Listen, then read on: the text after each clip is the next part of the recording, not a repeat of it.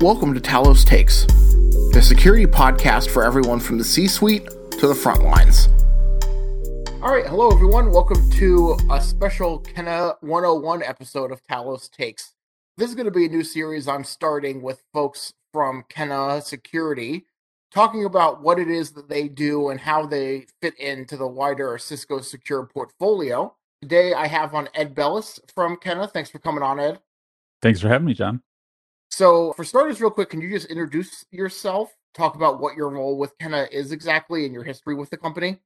Yeah, absolutely. So, uh, I'm Ed Bellis. I'm the co founder and CTO of Kenna Security. So, uh, originally, prior to founding uh, Kenna, I was the chief information security officer over at Orbitz, the online travel company. And it was really there that I was kind of living the the day to day pain that we are now trying to solve uh, in vulnerability management with Kenna Security. I want to start out by kind of just asking you about the elevator pitch for what Kenna is. Like, if you were meeting somebody for the first time at a conference or something, what's a quick way that you have to introduce the company? Yeah, absolutely. So, I mean, in the end, companies that come to us are because they have more vulnerabilities than they have people, time, resources, tools to actually fix them. In other words, they can't fix 100% of all their vulnerabilities. So then the next question is, is so which ones do they focus on? And what Kenna does is we combine a lot of contextual data, not only about the vulnerabilities, but the exploits, the exploitation activity, the assets that, that are affecting those, uh, and, and the business processes associated with those assets to ultimately give the customer a sense of risk based on the asset or a group of assets and a prescribed almost bang for your buck hit list of how do you reduce risk the most with the least amount of effort. So my first introduction to Kenna was your guys' risk scores that you put together. And we've been featuring them more recently in Talos blog. So folks who are listening and familiar with our blog might have seen them in there. What exactly does a risk score entail? Like, how do you guys come up with that number? And when somebody sees a risk score in the wild, what are some quick takeaways that they might have to like learn a little bit about that specific vulnerability? Specifically there's there's a few different types of risk scores that we talk about when we're talking about Kenna risk scores. What we're what we've been working on with with the talos team in terms of specifically around vulnerabilities is we do have a risk score a 0 to 100 risk score for individual vulnerabilities. And what goes into that is ultimately i want to understand a lot about the severity and, and a lot of the typical things that you see that ultimately make its way into the common vulnerability scoring system via CVSS, where we're looking a lot of those same submetrics. Is it remote code execution? Is it privilege escalation? Is it information disclosure? Uh, is it network accessible? All of that sort of stuff. But additionally, what we want to do is look at and understand what is the likelihood of this particular vulnerability being exploited. And what we look at there is a lot of kind of target of opportunity data, right? So uh, are there exploit kits that are available for this? Uh, are they, you know, fully weaponized point, click, and shoot? Is it some sort of proof of concept? What's the difficulty of exploiting this vulnerability? Uh, are we seeing activity in the wild in terms of successful exploitations of that vulnerability? And then, more importantly than that, is is not only is it binary yes or no, but what's the volume and velocity? Right? Did I see this exploitation happen once last month? Or is it happening 100,000 times an hour or somewhere in between, right? That all that all matters as well. Do we see malware that's associated with it, et cetera, et cetera. And then we want to understand also what is the popular what is the popularity of this vulnerability? In other words, is it truly a target of opportunity, meaning a lot of people actually have this vulnerability open across many, many companies?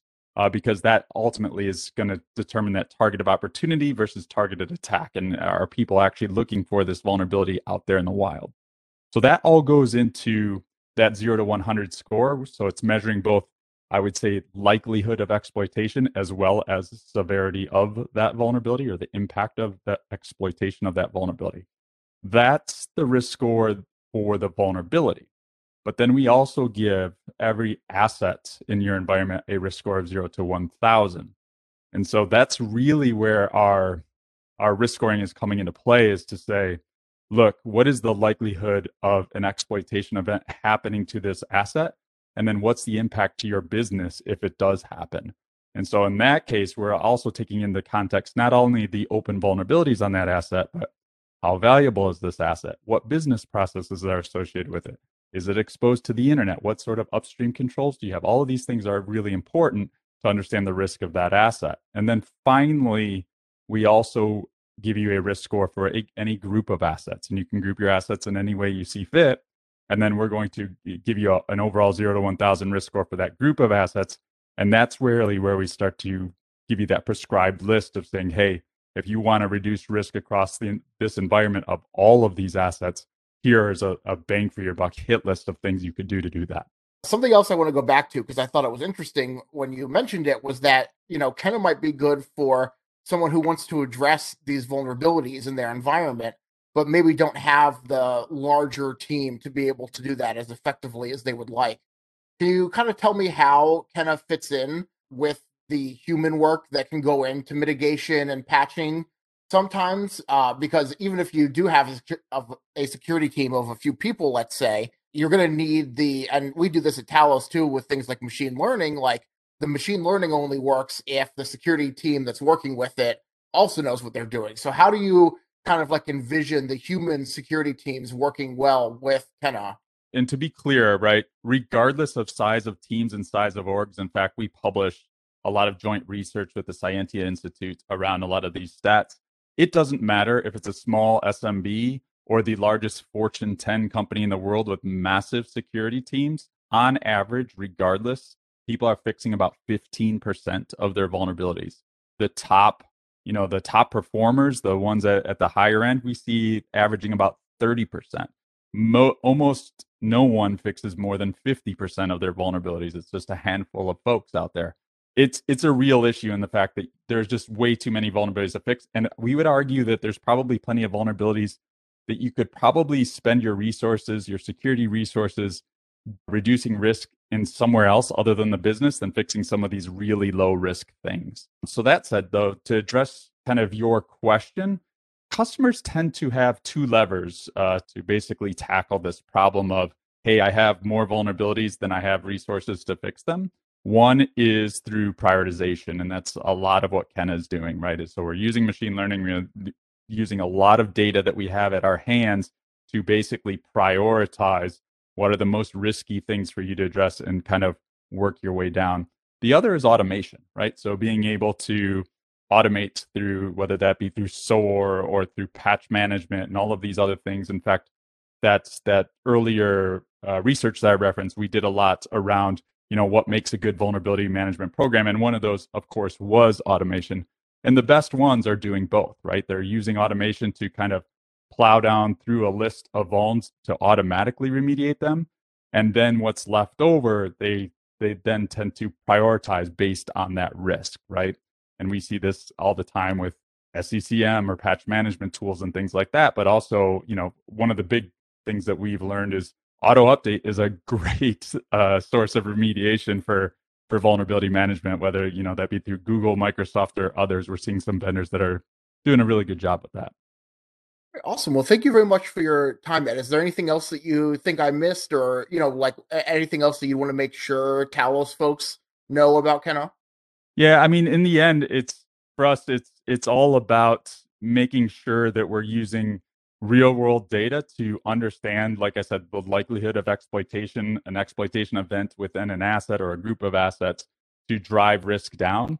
Of course, this is all with the caveat of saying the data that we're looking at is broadly speaking of things that are happening across the internet. So you're really going to be addressing your targets of opportunity. But organizations also need to think about targeted attacks as well.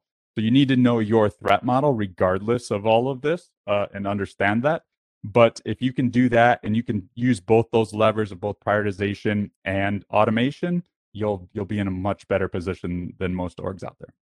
All right, awesome. Well, thanks again, Ed, for your time. I appreciate it. I'm going to be having you on again in a couple weeks to talk about patching and mitigation strategies. And as I said, there'll be a couple other Kenna themed episodes that I have coming out. So uh, keep an eye out for those, and we'll talk to you soon. Awesome. Thanks, John.